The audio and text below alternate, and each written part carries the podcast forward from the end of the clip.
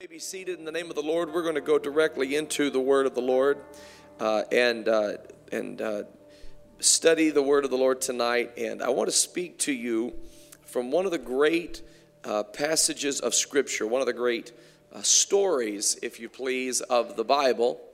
Uh, and it is from the book of Genesis, chapter 22. And in fact, we're going to read that that passage of Scripture. But my my uh, topic tonight is uh, the sacrifice, the substitute, and the man with the knife. The sacrifice, the substitute, and the man with the knife. And we're reading from Genesis chapter 22, and uh, we're going to read a few verses of Scripture. While you're turning there, uh, let me just let me just state uh, the obvious for those who were here. Um, what an amazing Sunday we had in the house of God. My goodness, God just showed up and showed out and blessed us all. And what a, what a wonderful day we had, honoring our past and uh, rejoicing in the foundation uh, that He has given to us. And we, we thank the Lord for that. And uh, we had about uh, close to 470 people in service. I don't know how we got them into the building, uh, but they were here, and uh, we thank the Lord for that. Uh, this coming Sunday, it's going to be a wonderful time in the house of the Lord. Uh, we're going to be celebrating our present. There are a lot of wonderful things that are happening uh, all around us. Uh, miracles, signs, wonders, ministry that is happening uh, beyond these walls. And uh, we give God the glory for that. So we're going to take some time to rejoice in what the Lord is doing right now. And it's all a part of being ready now. Amen. And I, I almost want to now call it ready right now. Ready right now, immediately, Lord, at once. Thank you, Jesus, uh, because God is doing a great thing, and I'm. I, let's let's enjoy the journey let's just enjoy the journey that God is going to uh, help us to embark upon. Genesis chapter 22, verse 1 It came to pass after these things that God did tempt Abraham and said unto him, Abraham, and he said, Behold, here I am. And God said, Take now thy son, thine only son, whom thou lovest, and get thee into the land of Moriah, and offer him there for a burnt offering upon one of the mountains which I will tell thee of. And Abraham rose up early in the morning and saddled his ass and took two of his young men with him and Isaac his son and clave the wood for the burnt offering and rose up and went into the place of which God had told him. Then on the third day, Abraham lifted up his eyes and saw the place afar off. And Abraham said unto his young men, Abide ye here with the ass, and I and the lad will go yonder and worship and come again to you. And Abraham took the wood of the burnt offering and laid it upon Isaac his son. He took the fire in his hand and a knife, and they went both of them together. And Isaac spake unto Abraham his father and said, My father. And he said, Here am I, my son. And he said, Behold the fire and the wood, but where is the lamb for a burnt offering? And Abraham, Abraham said, My son God will provide himself, hallelujah, a lamb for a burnt offering. So they went both of them together, and they came to the place which God had told him of. And Abraham built an altar there and laid the wood in order, and bound Isaac his son, and laid him on the altar upon the wood. And Abraham stretched forth his hand and took the knife to slay his son. And the angel of the Lord called unto him out of heaven and said, Abraham, Abraham. And he said, Here am I. And he said, Lay not thine hand upon the lad, neither do thou anything unto him.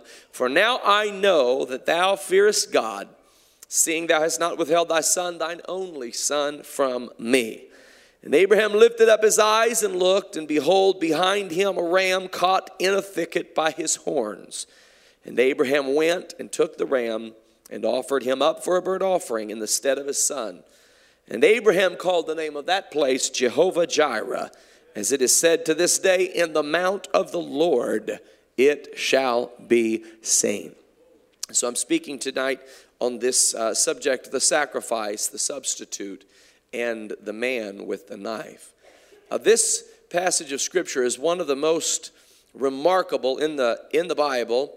and it and it is a landmark passage. It is a very uh, crucial passage for the child of God and even for uh, the children of Israel. Uh, and, and so when we look at it, it's very important that we understand what is happening here and then how it, it applies to us. Uh, it, in fact, you've heard perhaps that the Jewish people uh, pray uh, facing Jerusalem. Uh, regardless of where they are in the world, when they pray, those that are uh, orthodox in their practice, they will take the time to face Jerusalem and they will pray. So the question uh, became while I was in Jerusalem, where where do they face? You know, when they're in Jerusalem, does it matter where they face uh, when they're in Jerusalem? Uh, can you just pray anywhere because you're there and, and, you don't have to face anything necessarily? But the answer is uh, that they're not actually facing Jerusalem, they're facing Mount Moriah. So when they're in Jerusalem, they still face Mount Moriah when they pray. So, so when they are in Cincinnati, Ohio, and they're praying, and they're, yes, facing Jerusalem, but more specifically, they're facing Mount Moriah because of this experience that we just read about in Genesis chapter 22. Uh, this amazing experience. You see, God had promised Abram a son. He had let Abram know that he was going to provide him a son. And Abram uh, began to doubt this, or, or at least questioned God. I should say it uh, better that way that he, he would question God. Lord, what do you mean you're going to give me a child? I've been waiting, I've been trusting, and I and yet here I go childless. And he started doing something that we all do. He began to try to figure out what God meant. And he started to try to fit what God said into metaphors and analogies and allegories. And, and he said, Oh, so by, by son, you meant like a son. So I've got Eleazar here, who's a servant with me, and he's he's my right hand man, and and he he uh, he helps me and assists me, and and uh, that's what you mean, right? Eleazar is my son, because I mean I'm well past Sarah's well past childbearing age, and uh, and and yet your promise is that I'll have a son, and I think I figured you out. You're gonna make Eleazar kind of you know he's kind of like my son, and God said, "You shall have a son." and your seed will be like the stars in the heavens, innumerable, the sands of the sea, innumerable. And, uh, and then, of course, the very fateful uh, decision that he and Sarah arrived at together that he would lie with Hagar, and then from that union came uh, a son named Ishmael who became a sworn enemy to Isaac, his, his half brother. And, uh, and that war continues to rage to this day. And uh, Abraham uh, was, was, was trying to believe, he was trying to have faith. And of course, when Sarah heard that the Lord was going to give her a child, she laughed. And uh, they wondered what God meant by this. But when God gives you a promise, He gives you a promise. You can hold on to it. You can stand on it. You can take it to the bank. You can take it to heaven. You can take it through the valley of the shadow of death. You can walk on water with it. You can walk around the walls of Jericho with it. You can preach to a valley of dry bones with it. When God gives you a promise, you can hold on to that word from the Lord. And so God gave Abraham and Sarah this son Isaac, and this is what the Lord said. He said, In Isaac shall thy seed be called the promises of God were going to flow through Isaac. And this was God's word to Abraham that, that no, Eleazar is not a metaphor for you shall have a son. And Ishmael, your impatience and, and, uh, and lack of willingness to wait, uh, that, that's not the direction that, that the promises of God will flow through, but the promises of God will flow through your union with Sarah, the miracle of birth through Abraham and Sarah, and Isaac shall be the promised son, and in Isaac shall your seed be called. And it was through Isaac and through Jacob and through the lineage, Judah on down, the lineage of Abraham, where our beloved Messiah entered into this world thank God, through a virgin birth, and we give God the praise for that. But it was something when God had given this promise to Abraham, and Abraham was clinging to this promise. It was some kind of a test of his faith. When God shows up in Genesis 22 and, and says, Take now thy son, thine only son. Now he had Ishmael, but God said, Thine only son. Take now thy son, thine only son, whom thou lovest, and get thee into the land of Moriah and offer him upon one of the mountains which I will tell thee of. Now, folks, Abraham was a man of faith. This meant that he trusted God. This meant that he obeyed God. This meant that he obeyed God to his own peril. He obeyed God even when he was going to lose the thing or the things that he loved the most. He was going to obey and he was going to trust God. So there is no there is no uh, evidence in the scriptures that Abraham uh, uh, even that he even doubted or that he hesitated, that he had any trepidation at all. As a matter of fact, the scripture says just the opposite. He staggered not at the promise of God. And so he takes Isaac to Mount Moriah and he's going to offer him upon one of the mountains which God will tell him of. So God didn't even tell him which mountain. He just said, Go walking and get Isaac, and he's going to be the sacrifice, and you're going to give him back to me. Now, Abraham is holding on to the promise that in Isaac shall his seed be called. He's holding on to the promise that God has a plan for his life. And there, all of a sudden, God interjects himself into Abraham's journey of faith and says, Now I want you to give me what I gave to you. You're going to give me Isaac. And Abraham was like, Let's do it. I trust God, I obey God. Now, his, his faith in this was so remarkable that, that you, you, you can't fully fathom it. And so we look into the book of Hebrews, chapter 11, in the New Testament, and there's an explanation given for this faith. The writer said that by faith, Abraham, when he was tried and was to offer Isaac up unto the Lord, that he accounted that God was able to raise Isaac from the dead. So, the reason that he did not stagger at the promise of God was because he had a revelation of the resurrection. And he knew that God was that God was absolutely going to going to perform his promise through Isaac. And so he knew this because why? The word of the Lord that had already come to him. Let me tell you something. Nothing can separate you from the word of the Lord that has already come to you. When God gives you a word, you stand on that word. Even when God begins to direct you in a direction that doesn't seem to make sense and doesn't seem to be consistent with that original word, know that you're being tested in your faith and you can walk with God and know that he has all things in his under control and in his power and he's going to direct you with divine wisdom. And so Abraham's walking saying, "You know what? Either God's going to intervene or God's going to provide some kind of a substitute, or God's going to raise Isaac up from the dead, because I already have a word that in Isaac shall thy seed be called. So he goes forward, and, and they see the mountain. God says, This is the mountain. They go up to the mountain, they're walking up the mountain. Isaac begins to realize they've passed every opportunity to find a lamb for a sacrifice he sheepishly, no pun intended, sheepishly, actually, there was a pun intended, so pardon me.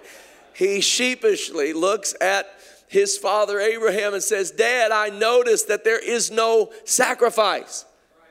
And it's starting to get a little eerie walking up this mountain with no sacrifice.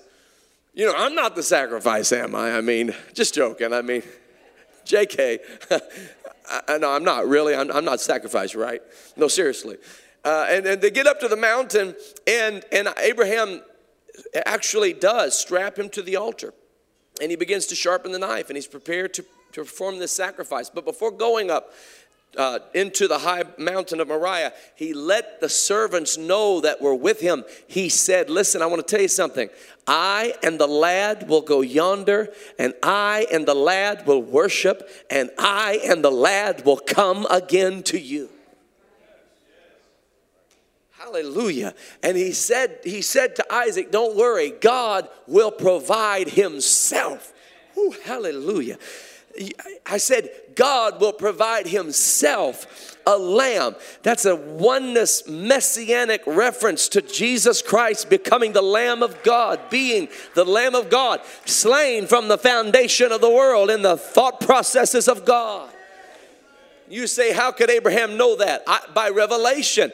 The same way that he knew about the resurrection of the Messiah, he knew about the crucifixion of the Messiah. So God will provide himself a lamb. That's crucifixion. He accounted that God was able to raise him from the dead. That's resurrection.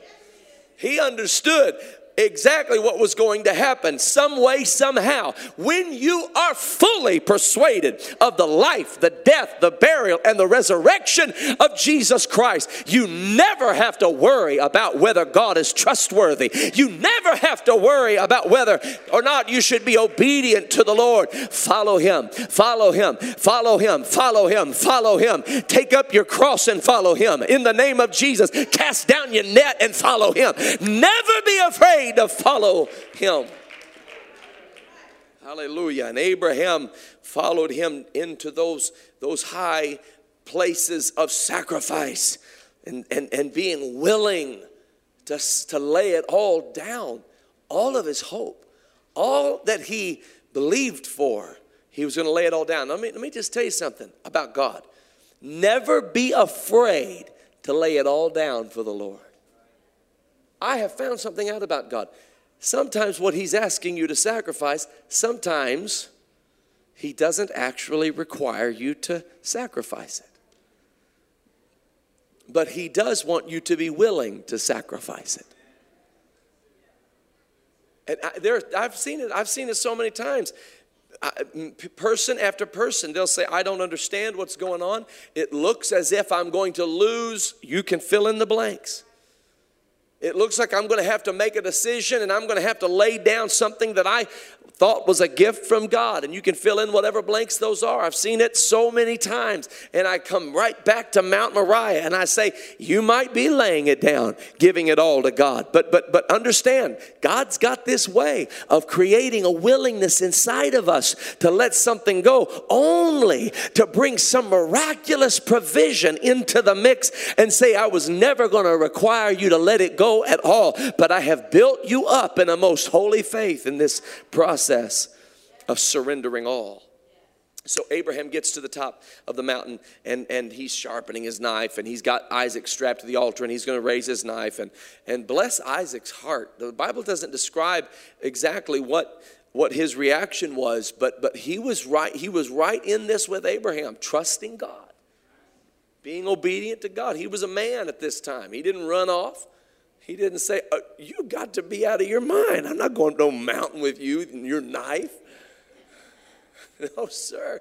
That's not what happened. He trusted God with his father. He obeyed God with his father. And they went to the mountain and he laid down and laid the wood in order. And Abraham is getting ready to, to, to, to commence with the sacrifice. Folks, he got as far as raising the knife. And, and before that he could bring the knife down, the angel of the Lord spoke to him. I mean, God like intervened, was like, wait, wait, wait, hold up. Man, you you are one obedient dude. Hold up. Do not slay your son Isaac. I have prepared a, ram, I have prepared a substitute in the thicket. And, and Abraham, when he looks over and sees that ram rustling in the thicket, now I believe that this was a moment that was referred to by Jesus as he was having a very intense conversation with the Pharisees. The Pharisees kept referring to Abraham and, and, and, and trying to somehow position Jesus against Abraham in his teachings. And, and, and Jesus began to explain to them, you, you act like you understand Abraham he said, Let me explain something to you. Before Abraham was, I am. And then he said, As a matter of fact, Abraham rejoiced when he saw my day. And I just, I just have to ask somebody, when do you think Abraham saw the day of Christ? Now it might have been multiple times because he saw, he saw types and shadow after type and shadow of Jesus Christ. But I know for sure in Genesis 22, he saw the day of Christ because what Jesus, what that lamb did for Isaac is what Jesus did for you and I.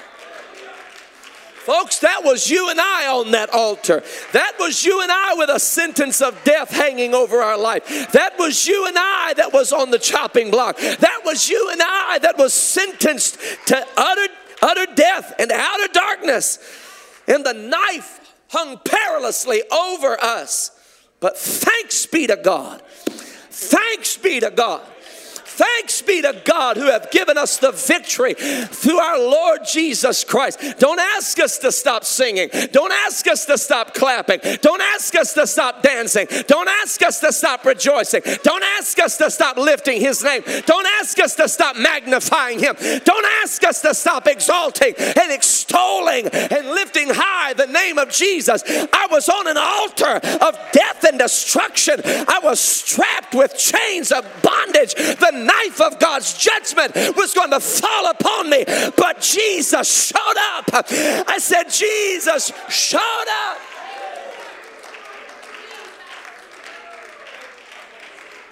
Oh, yes, he did. He showed up in the nick of time. Hallelujah. He went to my cross and he died my death he went to my cross and he was wounded for my transgressions. He went to my cross and he was bruised for my iniquities. He went to my cross, hallelujah, and he took my shame and he took my penalty and he took my punishment. Everything that I had coming to me, he took it all and he paid it all. Hallelujah. Yes, he did. I was the sacrifice. I was Isaac. I was strapped to the altar of my sin, strapped to the altar of my shame, strapped to the altar of my transgression against the law of God. And you know what? You don't have you can you can disagree all you want, it's still true. It's still true. Sin, folks, is the most damaging influence on this planet. The scripture says, when lust hath conceived, it bringeth forth sin, and sin, when it is finished, bringeth forth death. My goodness, I've seen folks, I've seen folks commit sin and then they go into that consequence stage. And that consequence stage is so rough, it's so difficult, it's so harsh. The scripture says, when sin is finished, it bringeth forth death and sin is just slapping them around abusing them and kicking them around and condemning them. And they're they're actually they want something to die and it won't die because sin's not finished with them yet. You don't want to get tangled up in sin. Sin is a terrible cancer and and every single one of us have been affected by it. Every single one of us have fallen prey to it. The scripture says, All have sinned. All have sinned and come short of the glory of God. There is not one of us, hallelujah, who comes to the fullness of the glory of God. Every single one of us comes short of the glory of the Lord. All of us have sinned, and all of us are the sacrifice. You have got to believe that. You have got to understand that. Do not let the devil tell you that this that that heaven is on this earth that you can somehow create a little utopia of your own in this world. You'll never find it. It's not in this world. You're not going to find it in a relationship. You're not going to find it in a bottle. You're not going to find it in rolling up a weed. You're not going to find it in this world. Money doesn't have it. You hear what I'm telling you? It's not in this world. It's not there. We are subject to death. It is appointed unto man once to die, and then the judgment. Every single one of us are on a passenger train going to death, and one by one we're taken off, and, and folks fall off here and folks fall off there. This world is, is vanishing before our eyes. Life is but a vapor, it absolutely vanisheth away after it appeareth for just a little while. You're a sacrifice. I'm a sacrifice. And, and, and it depends, ladies and gentlemen, on where we place our faith as to whether or not we will be able to enter into eternal life or enter into eternal death. Thanks be to God that He washes us, that He cleanses us, that He is, hallelujah, the substitute because just when that knife was about to come down on me, and ladies and gentlemen, let me talk to you about that knife for just a moment. The scripture says that the sword of the Spirit is the word of God. This knife, this is the knife that was going to fall upon Isaac, the word of God. This is the knife that's going to fall upon you in judgment, the word of God. It is the standard of this holy Bible that will judge us. We are accountable to the words of this book. The Bible says the word of God is quick and powerful and sharper than any two edged sword, piercing even to the dividing asunder of soul and spirit, and the joints and marrow of the bone, and is a discerner of the thoughts and the intent of the heart. This book is the final say. Where do we line up according to this book? Where do we fall short according to this book? Line upon line, line upon line, precept upon precept, precept upon precept. Here a little, there a little, here a little, there a little. Where do you line up in the word of God? Where do you line up in Act, according to Acts 2:38? repent and be baptized, every one of you, in the name of Jesus Christ for the remission of sins, and you shall receive the gift of the Holy Ghost. Where do you line up in the book of Ephesians 4 and 32? Be kind one to another, tenderhearted, forgiving one another, forbearing one another in love. Where do you line up, ladies and gentlemen, according to the word of the Lord? This is the this is the knife that will judge us. So Isaac was the sacrifice. But thank God before the, the word came down upon him, before the knife of God's judgment came down upon him, there was a ram rustling in the thicket. And that ram rustling in the thicket is the substitutionary lamb that stands in that thicket for all of us. Ephesians chapter 1, the scripture says in Ephesians 1, verse 9, having made known unto us the mystery of his will, according to his good pleasure, which he hath purposed in himself, that in the dispensation of the fullness of time he might gather together in one all things in Christ, both which are in heaven and which are on earth, even in him, in whom also we have obtained an inheritance being predestinated according to the purpose of him who worketh all things after the counsel of his own will, that we should be to the praise of his glory, who first trusted in Christ. Notice Ephesians chapter 2 and verse number 8 For by grace are you saved through faith, and that not of yourselves, it is the gift of God. Not of works, lest any man should boast. For we are his workmanship created in Christ Jesus unto good works, which God hath before ordained that we should walk in them. Wherefore remember that you, being in times past Gentiles in the flesh, hallelujah, who are called uncircumcision by that which is called the circumcision in the flesh made by hand, that at that time you were without Christ. That's sacrifice being aliens from the commonwealth of Israel, we were the sacrifice. Strangers from the covenants of promise, we were the sacrifice. Having no hope we were the sacrifice. Without God in the world, we were the sacrifice. But there was a ram rustling in the thicket.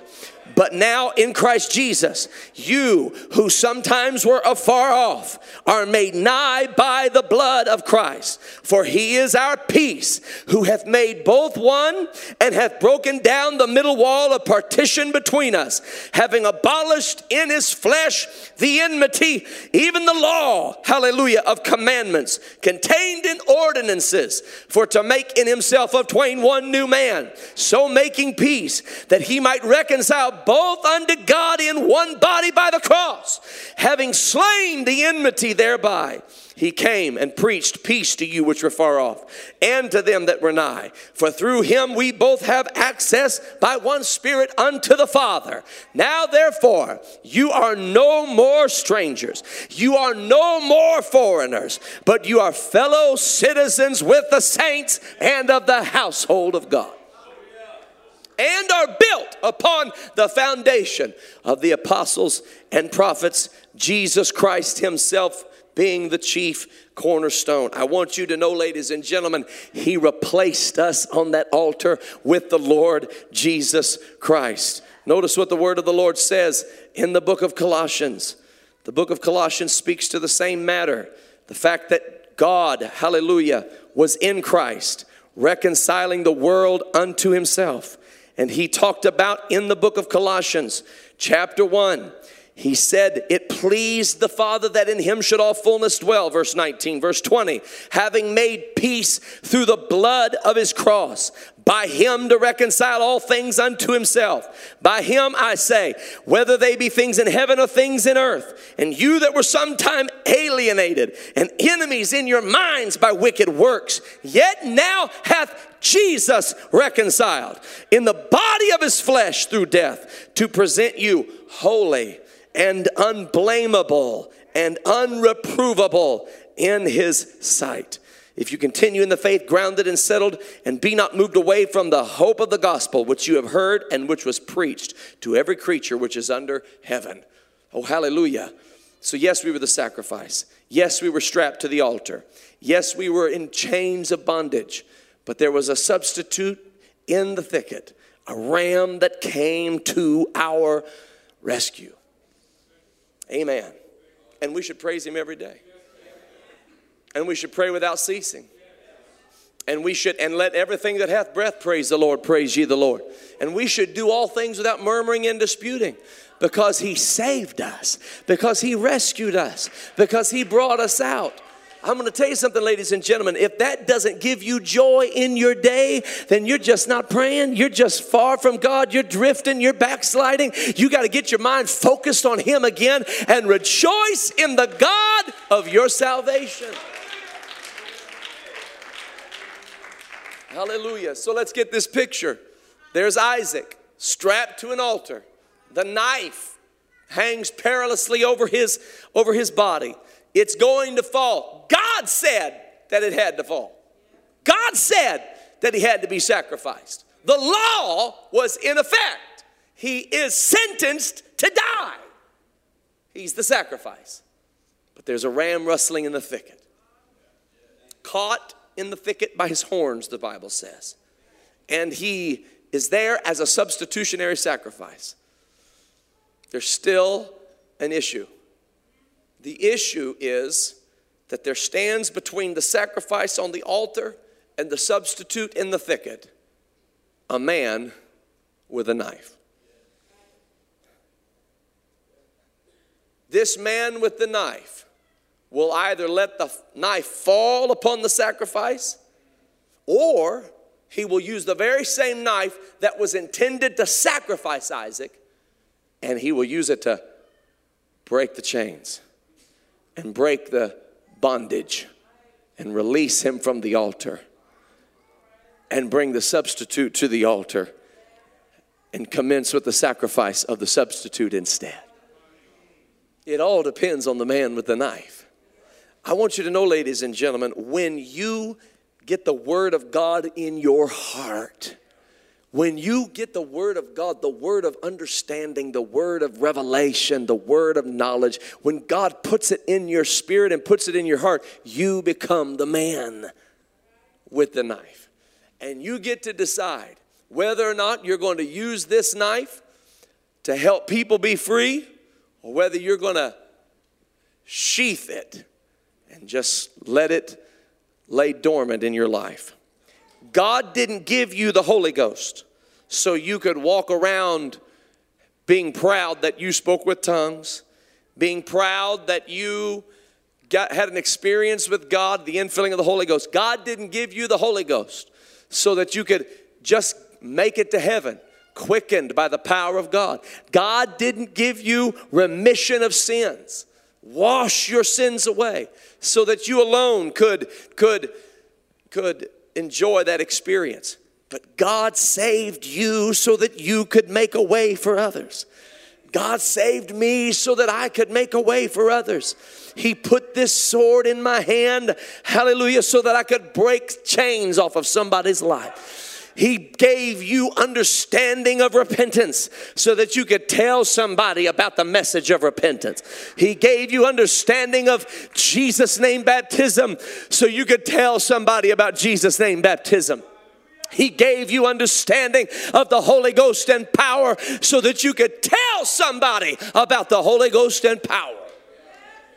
Hallelujah. If you could see in the spirit, you could you would see people strapped to altars, bound, bound by their riches.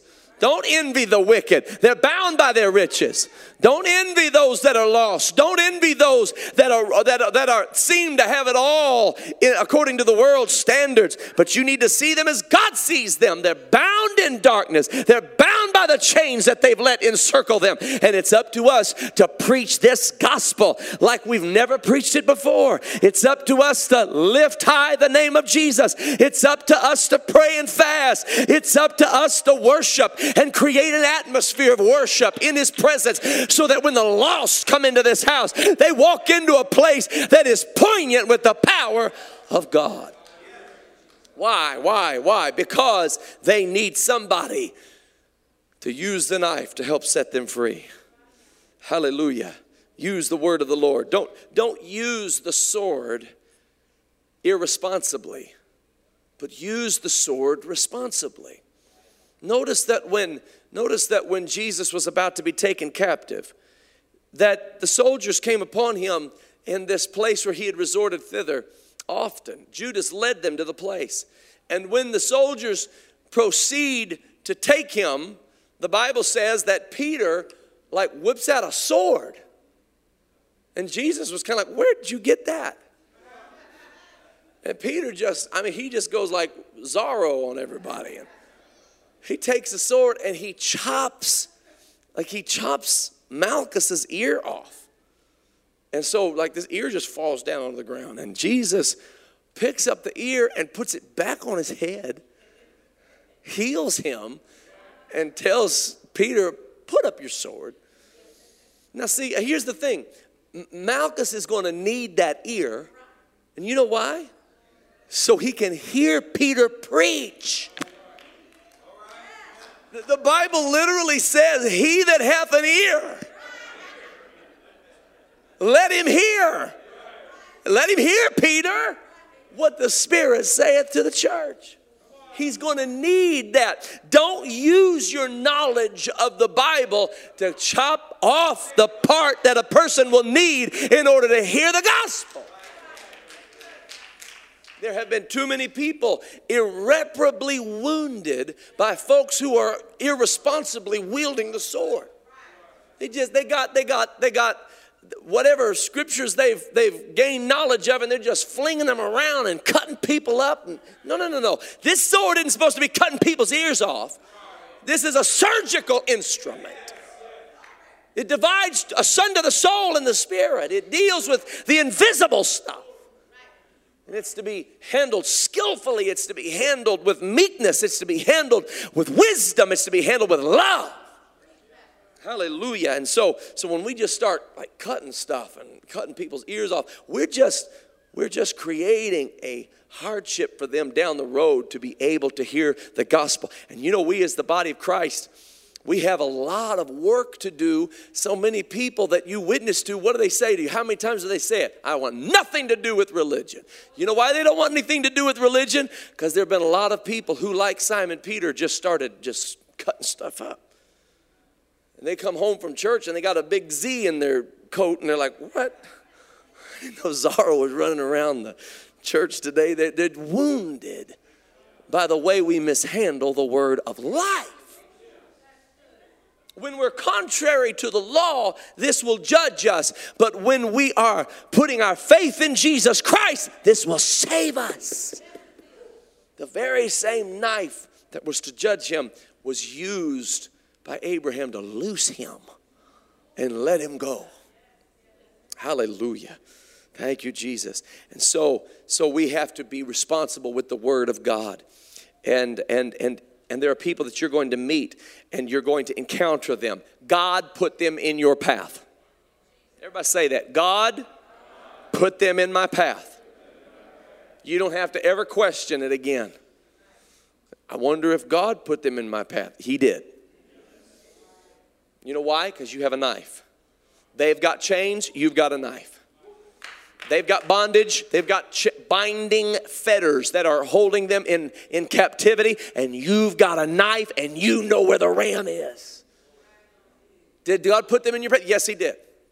Yes, He did. You, uh, but I only have five minutes. Then use all five minutes to take that knife and do something with it. Do something with it pick that lock on those chains, whatever you got to do, but just drop something into their spirit, put something into their mind, put something into their heart. Hallelujah. Speak life unto them in the name of Jesus. Go ahead and let that testimony flow out of you. Let that let that exaltation of the Lord Jesus Christ flow out of you. And you know, we talk about the fruit of the spirit and and and it's important that we understand that the fruit of the spirit is is is the fruit of the spirit because it has the seed, which is the Word of God, inside of it. That's what makes love fruit, because the Word is in love. Natural fruit is the same way. What constitutes natural fruit is if it has seed in it. So, blueberries and uh, strawberries, strawberries have the seed on the outside. You know, kiwi seeds, uh, uh, uh nectarine has a big pit uh, apple seed, pear seed, on and on. The seeds that some of them are so small you can hardly see them, but they're there. And that what's that's what constitutes a fruit. And so when you're talking about when you're talking about spiritual fruit, spiritual fruit also has seed in it, the word of God. Love has the word of God in it. That's why a deed is a seed. When you demonstrate love, you're putting the word of God in somebody's heart. When you demonstrate joy, you're putting the love of God into somebody's heart. When you demonstrate peace and long suffering and gentleness and goodness and faith and meekness and temperance. Let me tell you something, ladies and gentlemen. If, if, if somebody has an individual in their life who is demonstrating the fruit of long suffering, they have a priceless treasure in their life. If they have somebody in their life who is demonstrating the fruit of temperance, they have a priceless treasure in their life. You can be the priceless treasure in your coworkers' lives.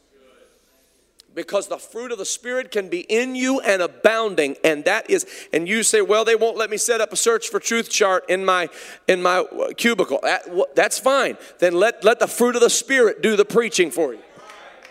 Let love do the preaching for you. Let joy do the preaching for you. Let peace do the preaching for you. Hallelujah. You are living epistles read and known of all men. Be the book of Ephesians walking around your office.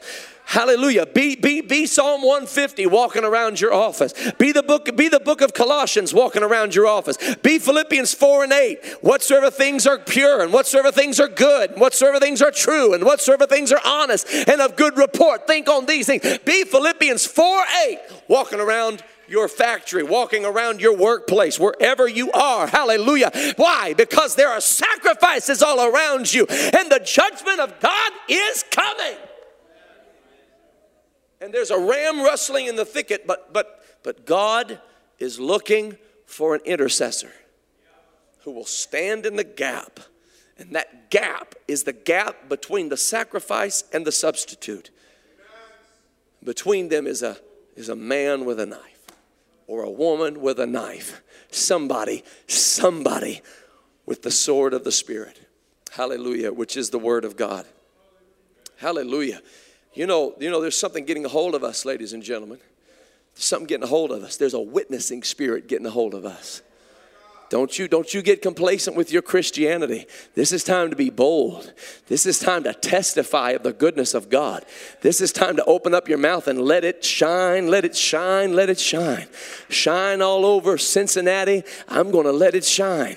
Hallelujah. We were here for a, we were here for a, a, a, a preparation for last Sunday services, and uh, and uh, somebody, my, my girls ordered Jimmy John's.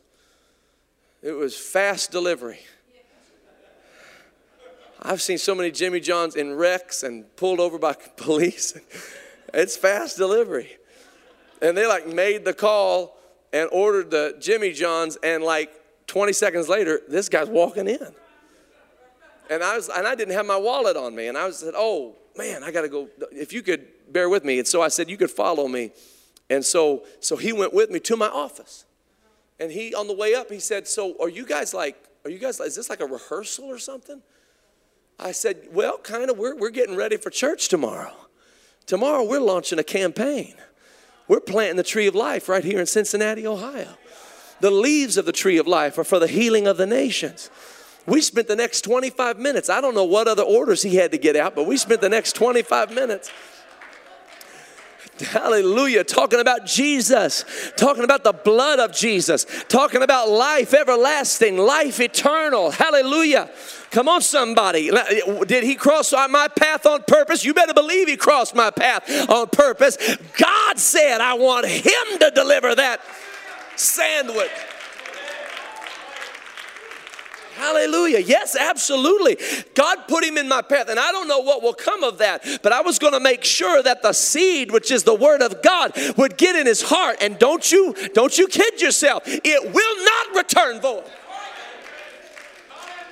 Now, he may walk in here and get the Holy Ghost, get baptized in Jesus' name, and go preach the gospel to all of Asia. I don't know. But, but, but that may not happen quite like that. But it will not return void. I do know that. I do know that. Hallelujah. So sow the seed, sow the seed, sow the seed. The scripture says a sower went forth to sow. That's it. He didn't go forth to sow and then wonder why he didn't reap and then get discouraged and stop sowing. No, no. He went forth to sow. Just throw it out there. Jesus is Lord. Jesus is Lord. Jesus is good. Jesus is great. Hallelujah. God bless the name of the Lord. Blessed be the name of the Lord. Now, see, so uh, uh, this week we had a, a guy come in and uh, he was helping us with uh, some uh, video work. And, uh, and so he had to video me. And so he was, he was getting a video shoot, and it, was, it had to do with a, had to do with a funeral home. And I, so when we finished the, the interview, I said, You know, death is the most unnatural thing. And he said, um, kind of nodded his head. Okay. And I said, we, we were never supposed to die. We were always supposed to live forever. And so he's like packing up his camera equipment and he looks over at me and he said, You mean spiritually, right? And I said, I mean everything we were never supposed to die. This was supposed to live forever and ever. And he said, Okay, I've never heard anybody say that before. So he said, um, What are you talking about? And I explained to him, I said, When Adam and Eve sinned, death came with it. Sin never comes by itself. See, see, we, we, we have, we go for the pleasure of sin, but what we don't realize is there's a hook in it and you're gonna you're gonna get caught by death when you go for sin. And death came with him. Death was never supposed to be in this world. And i said that's why jesus entered the picture. And he lived the life we're supposed to live but can't live I said he lived a life of perfection without sin. I said that's why he went to the cross, and that's why we call him the Lamb of God because he's innocent. And when he died, he rose from the dead because he's qualified to live forever. I'm not qualified to live forever, but if I'm baptized into Jesus Christ, then I can live forever. You know what he told me? He said, You know what? It's not by accident that I'm talking to you. I'm grateful to have been able to meet you, and I believe everything happens for a reason. I said, You're right. It happened for a reason. I don't know what's going to happen there. I don't know what will happen there. But what I do know is that his word will not return void. I've got a knife, and you better believe I'm going to use it. I said, I've got a knife and it's sharper than any two edged sword, and it's quick and it's powerful, and it'll do the work of God in our city. Hallelujah. Oh, hallelujah, hallelujah, hallelujah, hallelujah. The Bible said, Bible said one of David's men had a sword and he fought the battle, and he was the only one. And he used that sword in the middle of that hot battle and he fought until every enemy was defeated. And when it was over, his hand clave unto the sword. He couldn't let it go. I'm gonna tell you something. You're in the heat of a battle. You got to get your hand around this sword. I mean, grip this thing grip the Psalms, grip the Proverbs. Come on, get a hold of it. Wrap your hand around the major prophets. Wrap your hand around the Gospels. Wrap your hand, hallelujah, around the Pauline epistles and the general epistles. Wrap your hand around Joshua, Judges, and Samuel, and Chronicles, and Kings. Wrap your hand around the Word of God and get through that battle. And when you get through that battle, your enemy will be defeated and your hand will never let go of the sword. Hallelujah. Glory to the name of God.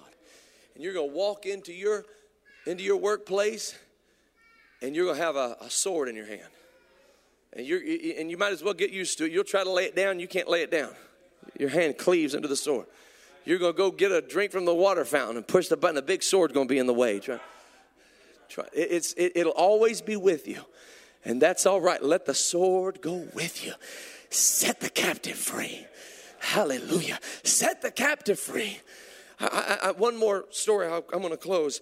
I remember, I remember when I was a teenager, and uh, I would walk into Village Pantry. We had Village Pantries in Indiana, and uh, and and it was kind of like a UDF, and uh, and we had one on every corner. It seemed, and so I was I just started driving uh, my car, and and uh, and I would every morning before school I would I would stop in at the village pantry and I would get a Thor spring water. We don't have those anymore either. They were good. And I'd get Chips Ahoy cookies. And uh, and every morning, I mean, it was just like Thor spring water, Chips Ahoy cookies, and off to school I'd go. It was a real healthy breakfast, breakfast of champions, and and so I'd walk in, and and there was Beverly behind the counter and and Beverly uh, would I'd greet her. I'd say, "How you doing this morning, Miss Beverly?" And she'd say, "I'm doing all right." And how are you? And I'd say, "I'm okay." And and I'd get my Thor Spring and my Chips Ahoy, and it was every morning, every morning. And I'd talk to her, and just I, just, I honestly thought nothing of it. One day I walked in, and she was crying, and uh, and it kind of unnerved me. I didn't realize it until I got up to the counter and I set my big bottle of water down and my big cookies down. And I look up and she's crying. I said, Are you okay? And she said, No, I'm not okay. I'm sorry for crying. I, I, I'm sorry. I, this isn't, I shouldn't be crying in front of customers. I said, That's okay. I said, I said, Is everything all right? She said, No, it's not all right. She began to pour her heart out about her life and what was wrong and everything that was challenged. And then she said, But I want to ask you a question. Why, every time I see you, are you joyful? And folks, I, I don't know what she was seeing because I'm not Mr. Joy all the time. I'm not Joel Urshan. I'm, I'm not, it doesn't happen, it doesn't happen quite, it doesn't happen quite like that. It's the Holy Ghost. She was seeing the Holy Ghost. And I said, Miss Beverly, let me tell you who Jesus is. Hallelujah. And, and, every problem you have, He can minister to it right now. He can minister to you. We prayed right there in the middle of Village Pantry over Thor Spring water and Chips Ahoy cookies. And I thank God, I'll never forget that Sunday when she walked into the house of God and lifted up her hands, straight, tears streaming down her face. I'm going to tell you something, ladies and gentlemen. Every person you come in contact with, they're strapped to an altar and there's judgment coming. And you've got the thing that'll set them free. You've got the sword. You've got the the knife, you've got the Word of God. You've got it in your heart, in your mouth. It's there. Scripture says that out of his mouth went forth a two edged sword, which is the Word of God. Thank you, Jesus. The word of faith is nigh thee, even in thy. Open up your mouth and set the captive free. Thank you, Jesus. Can we lift up our hands and praise the Lord right now? Thank you, precious Jesus. Oh, glory to your name. Oh, glory to your name. Glory to your name. Glory. Glory to your name. Glory to your name. Glory to your name. Glory to your name. Come on, let's stand to our feet and praise Him. Let's stand to our feet and praise. Hallelujah, hallelujah, hallelujah, hallelujah. Hallelujah, hallelujah, hallelujah, hallelujah. Thank you, Jesus. Thank you, Jesus. Thank you, Jesus. Blessed be the name of the Lord. Years ago, years ago we were we were traveling from Kokomo, Indiana to Amarillo, Texas. We were going to be preaching the uh, Texico camp meeting. And um, and so, and we were driving it. And, uh, and, and Sophia, when she was a baby, uh, she had a, a condition where she would develop infections. And, and that infection uh, could create a, uh, it, was, it would be an infection in her kidney and it would create high fevers. It was something she was to outgrow and did, thank the Lord. Uh, but in that first year of her life, it was, it was really challenging because if her fever went above a certain temperature, we had to get her directly to the emergency room so that they could, they could begin to address that infection. We never knew if it was a little flu bug or if it was this kidney infection, and we could not risk it. So the doctor had her on antibiotics every day, and, um, and it was just something we were praying about and dealing with that first year. So we're on our way to Texico camp meeting, and we had stopped in Joplin, Missouri, on the way there, and um, and uh, I, I she, we woke up that morning, and she had like a really low grade temperature, and so it seemed like a little like a little passing flu bug or something. We were monitoring it, and Sister Heidi was checking on it, and and. Uh, we kept on driving. We got to about Oklahoma City and we stopped to put fuel in the car and and uh, we checked her temperature and in just a very short period of time it skyrocketed to near 105 degrees it it totally uh, dumbfounded us we, we immediately rushed to the oklahoma city hospital downtown went into the emergency room and it's saturday night we're going to be preaching Sunday morning in Amarillo. That's not happening now. We're we are in Oklahoma City now on Saturday night. And and we're fearful because our baby is suffering. And and this temperature skyrocketed and it's it's very obviously we think it's very obviously this kidney infection and we don't know what that's going to mean and we're just we're just worried and we get into the hospital and I step out of the room for a moment and I go to pray. And I said, God, you are the healer. I said, you could, you could step into that hospital room and heal our baby girl right now. You can do it. And God, I don't understand why you haven't done it already. I said, Lord, don't you know we're supposed to be preaching in the morning in Amarillo? And, and, and here the enemy has come against us and we're in the hospital and our baby is suffering and God, this doesn't make any sense to me. Lord, just come on in and, and, and heal her. I, I, Lord, I don't even know why we're here. You could change all of this. I said, why are, why are we here? And, and, and right then a man walked up beside me and said, why are you here? I said, that's what I'd like to know. He said, well, I'll tell you why I'm here. He said, I've been struggling with suicidal thoughts. He said, I can't kick the depression. He said, I've been, I lost my wife several years ago.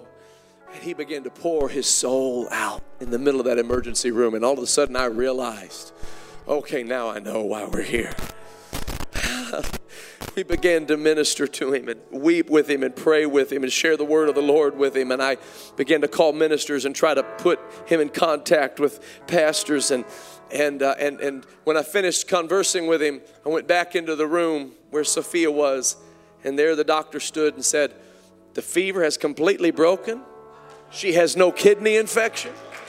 She never did. She's fine. We don't know what happened, but everything is okay. Y'all are free to go. I said, Thank you, Lord. I'm going to tell you something, ladies and gentlemen. He was really serious when he said, I've come to seek and save that which was lost. He was very serious about that. He was very serious about that. And I believe I'm preaching to a congregation of people who are ready to get this sword in their hand. Hallelujah. Come on, put on the helmet of salvation.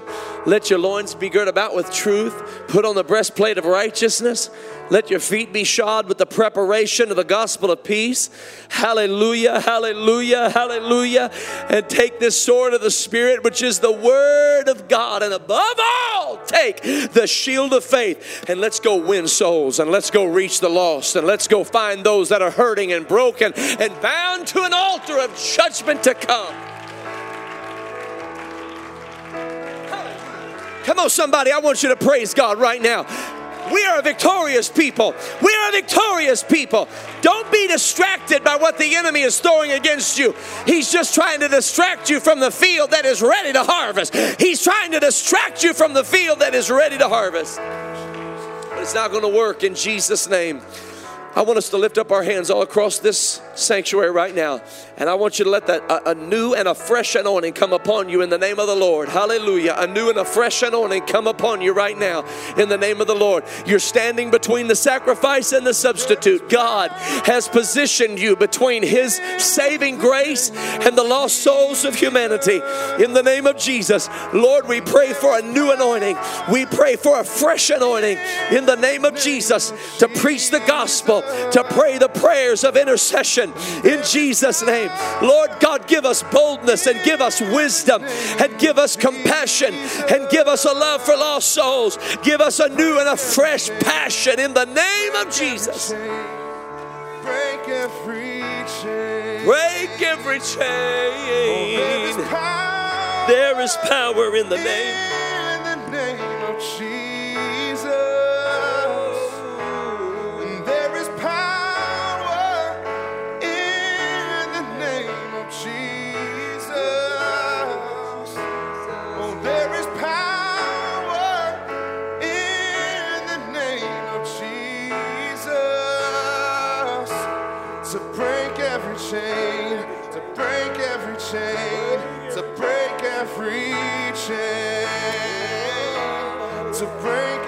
Chain, to break every chain, to break every chain. Oh, Hallelujah.